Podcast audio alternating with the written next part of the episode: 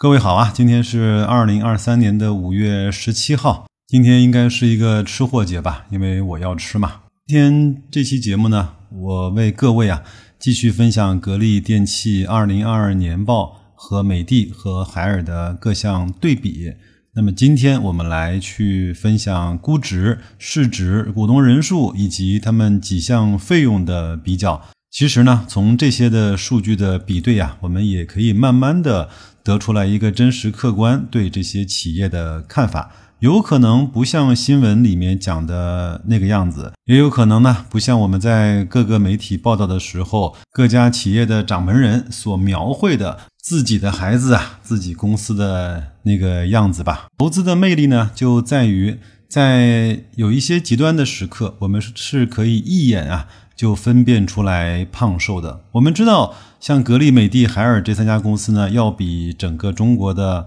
上市公司里面可能百分之九十以上的公司的质地都要好。但是呢，把这三家公司啊放在一块儿去做比较的时候，你会发现，你反而呢。很犹豫，很纠结，不知道到底呀自己最钟爱的那家公司是哪一家。另外呢，我们把家电行业放在整个上市 A 股里面的几十个行业来去做比对的话呢，你也发现。看起来呢，家电行业的质地是不错的，但是呢，好像呢又不如现在当下热门或者是未来可期的那些行业显得那么的酷炫。投资市场嘛就是这样，有分歧才会有交易，有交易呢才会有价值的产生或者是毁灭。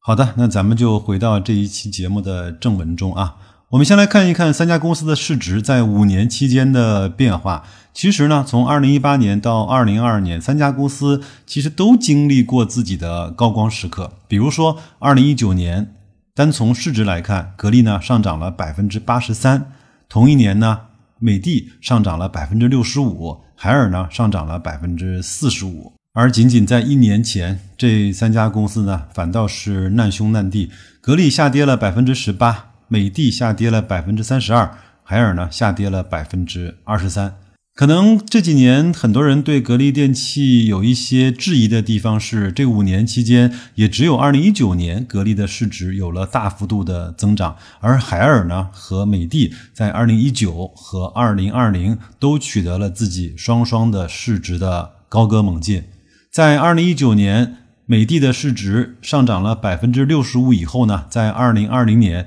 它的市值又飙升了百分之七十，而同年，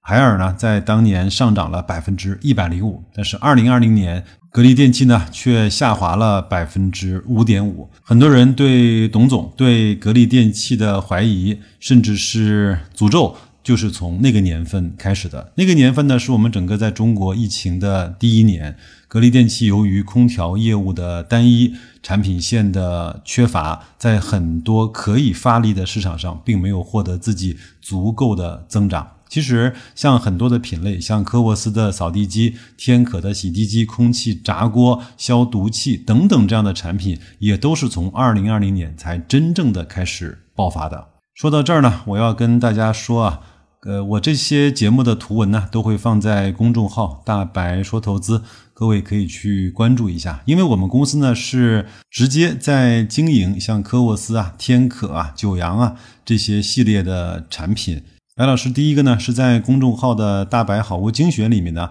为各位准备了一些小小的福利。第二个呢，我也在想啊，如果有合适的机会，我在公众号这个非常小的。小花园里面呢，跟各位唠唠嗑、聊聊天，讲一讲呢我所亲历的在这些家电市场里面发生的那些好玩的事情。那咱们接着往下来看数据啊，在这五年期间呢，格力的最高的市值是发生在三千九百四十五亿的二零一九年，而美的呢是在二零二零年达到了辉煌以及惊人的六千九百二十亿元。海尔呢，它的最高市值。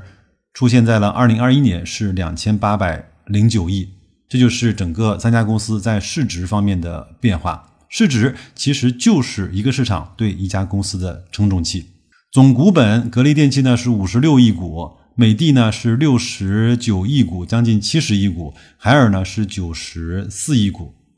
那每年呢，我们看它的每股收益就是以这样的标准和基础啊来作为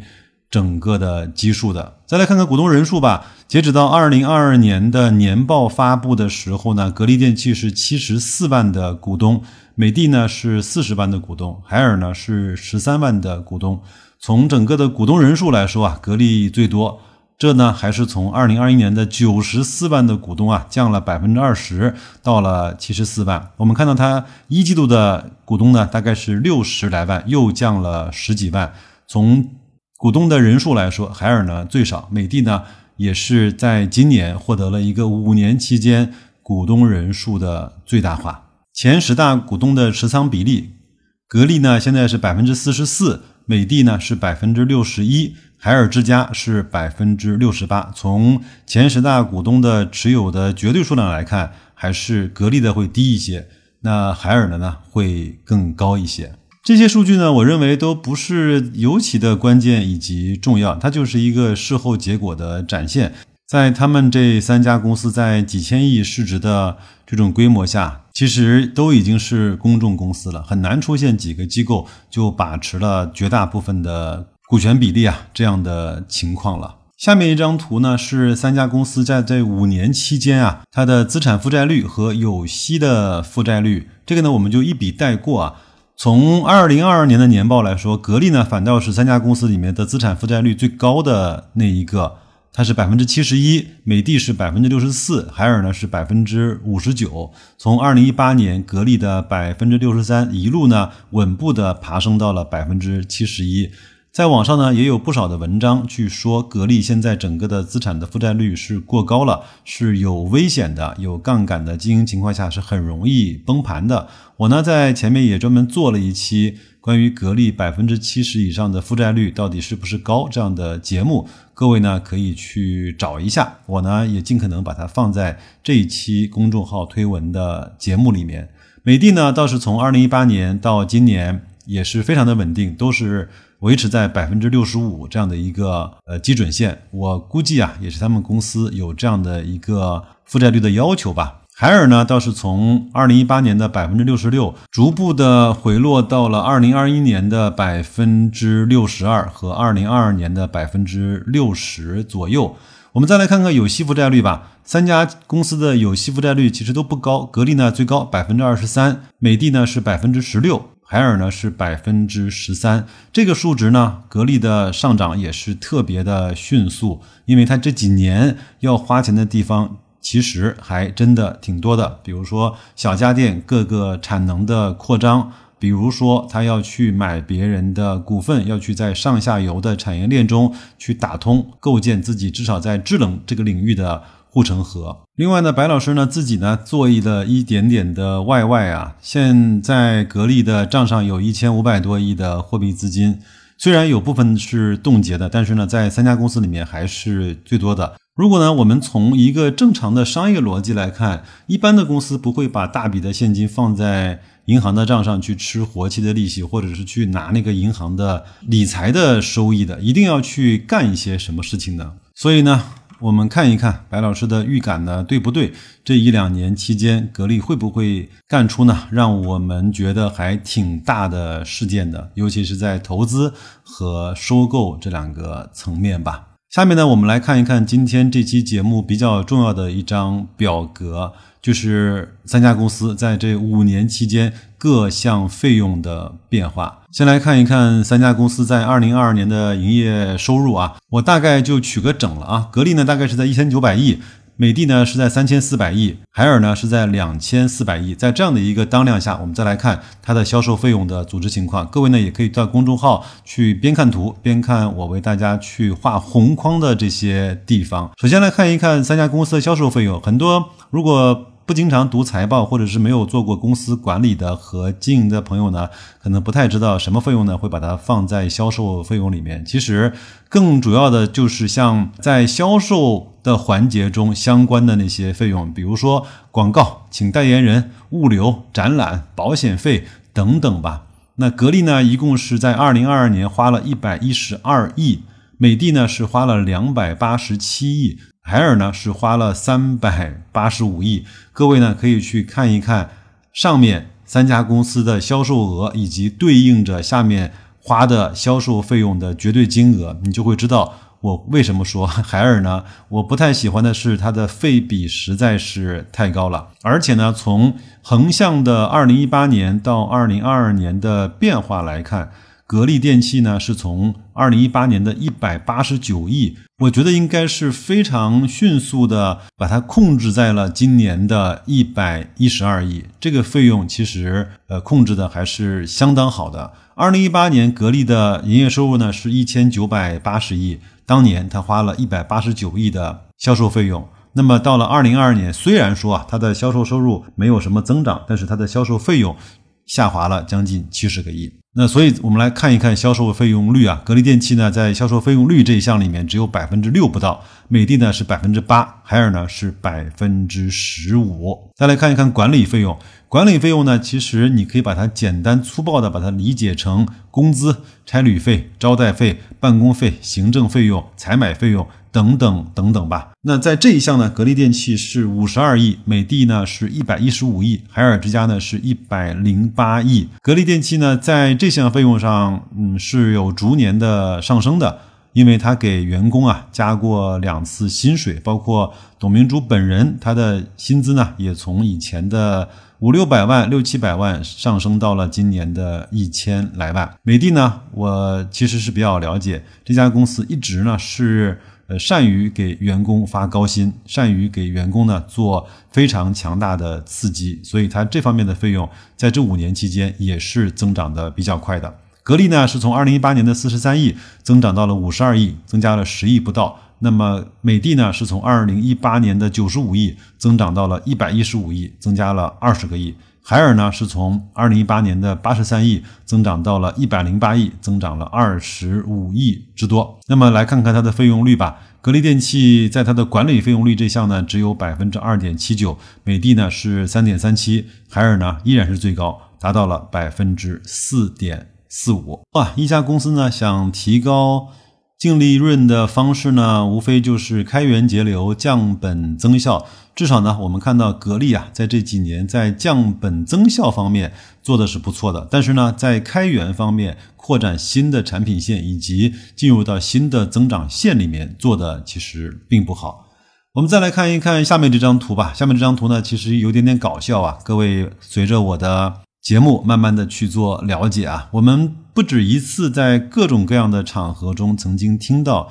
董明珠说，我们格力呢研发是没有上限的，但是其实数字呢是不会骗人的。在二零二二年的时候，格力电器呢一共投入了六十二亿的研发，美的集团呢是一百二十六亿，海尔呢是九十四亿，格力电器其实是在几家公司里面是比较低的，而且这个数字呢从二零一八年的。将近七十亿，呃，也是下降到了二零二二年的六十二亿，并且在二零一九年、二零二零年、二零二一年这三年期间，并没有发生很大的波动和变化。反观呢，倒是美的集团从二零一八年的八十三亿，呃，一直稳步推进到了二零二二年的一百二十六亿。海尔呢，其实增长的速度更加的快一些，从二零一八年的五十亿，呃，稳步增长到了二零二二年的九十五亿之多。那研发的费用率。格力电器呢，反倒是最低的，只有百分之三点三二。美的呢是百分之三点六七，海尔呢是百分之三点九。这个指的是占整体的销售收入的比例。有意思的是呢，三家公司在五年期间，其实他们各自的这项费用的比例呢，并没有发生很大的变化，都是在百分之三上下徘徊。在这五年期间，也很少有低过三的，也没有高过四的。其实研发在每个公司。这里面其实是有一个预算的概念的，只不过呃，董总呢在每次接受新闻采访的时候，他喜欢用这样的方式来向大家展示格力啊在研发方面的决心吧。那我们再来看一看以上几项整体的营业费用率，格力呢是百分之十二点八。美的呢是百分之十五点三九，海尔之家呢是百分之二十四。我们只能来说，格力呢在费用的控制上面这几年做的还是不错的。其他两个公司呢，我看到美的也是在逐渐的控制自己的费用，倒是海尔呢一直是在百分之二十四这个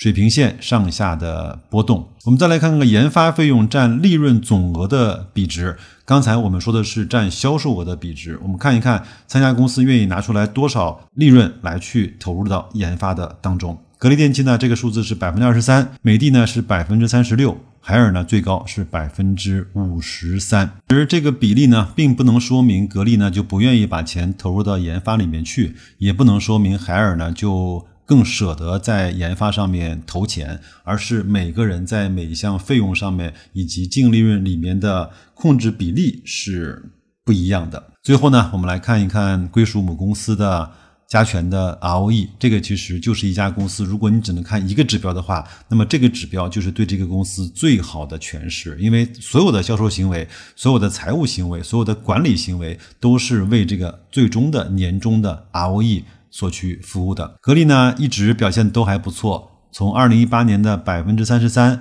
二零一九年的百分之二十五，二零二零年的比较低，只有百分之十八点八，二零二一年是百分之二十一，二零二二年呢有了不少的提升，达到了百分之二十四。美的呢，从二零一八年的二十五呢，也逐步的慢慢回落到了百分之二十二。海尔呢，从二零一八年的百分之二十一回落到了二零二二年的百分之十六。如果说从整个公司，已经发生的过往的历史的运营情况来看，格力呢作为一家百分之二十四的 ROE 回报的公司，表现其实是不错的。但是呢，它是从一个百分之三十以上的 ROE 慢慢的回落下来的，这个给人有一种不带劲的感觉。而且在二零二零年，它有了这方面比较大的波动。好在呢，它把整个的 ROE 的回报写进了员工的持股的回报的计划里面，所以它会。一定会把住二十二这个他们计划里面的这个红线。有过做经营公司经验的朋友啊，一定会对百分之二十二或者是二十四这个净资产回报率呢，表示出非常高的尊敬。什么意思呢？就是如果你的净资产呢有一千万的话，那就意味着你的一千万通过你的财务的行为。呃，管理的行为、销售的行为，最终呢，给股东啊回报出来了两百四十亿左右的净利润，这个其实是非常非常不容易的。我们在很多的现实的生意中，很多公司的周转是比较差的，有的公司呢一转就是半年周转一次，三个月周转一次，而且呢，每一圈的毛利率和净利润也没有想象中的美好。包括再碰上一些呆账和坏账，其实，在整个的公司管理中是一件非常非常难的事情。所以呢，刚才白老师说啊，三家公司在中国的上市公司里面，在这样的 ROE 的回报下，已经是保持的非常不错了。而且这个成绩，三家公司都保持了很多年。只不过白老师本人呢，可能更加喜欢相对比较直来直去、比较纯粹的格力电器。当然，中国呢有一句古话叫“花无百日红，人无千日好”。上市公司也是一样的，它总是在一个又一个的行业波动和景气周期中啊来回的穿行。我们吃到了格力电器作为空调专一生产和销售的公司的红利，当然我们就要忍受它从空调到了一个全系列家电产品好电器格力造这样的一个场景重新打造时候的路上的披荆斩棘。最后呢，感谢各位能够听到现在，这期节目的时间也真的是太长了。我想送两句丰子恺先生说过的话，作为对各位的感谢以及我们的共勉吧。第一句话叫“不乱于心，不困于情，不畏将来，不念过往”。第二句话呢，叫“深谋若谷，深交若水，深明大义，深惜小节”。那就这样，祝各位安好，在工作上顺利，在投资上顺心。再见，各位。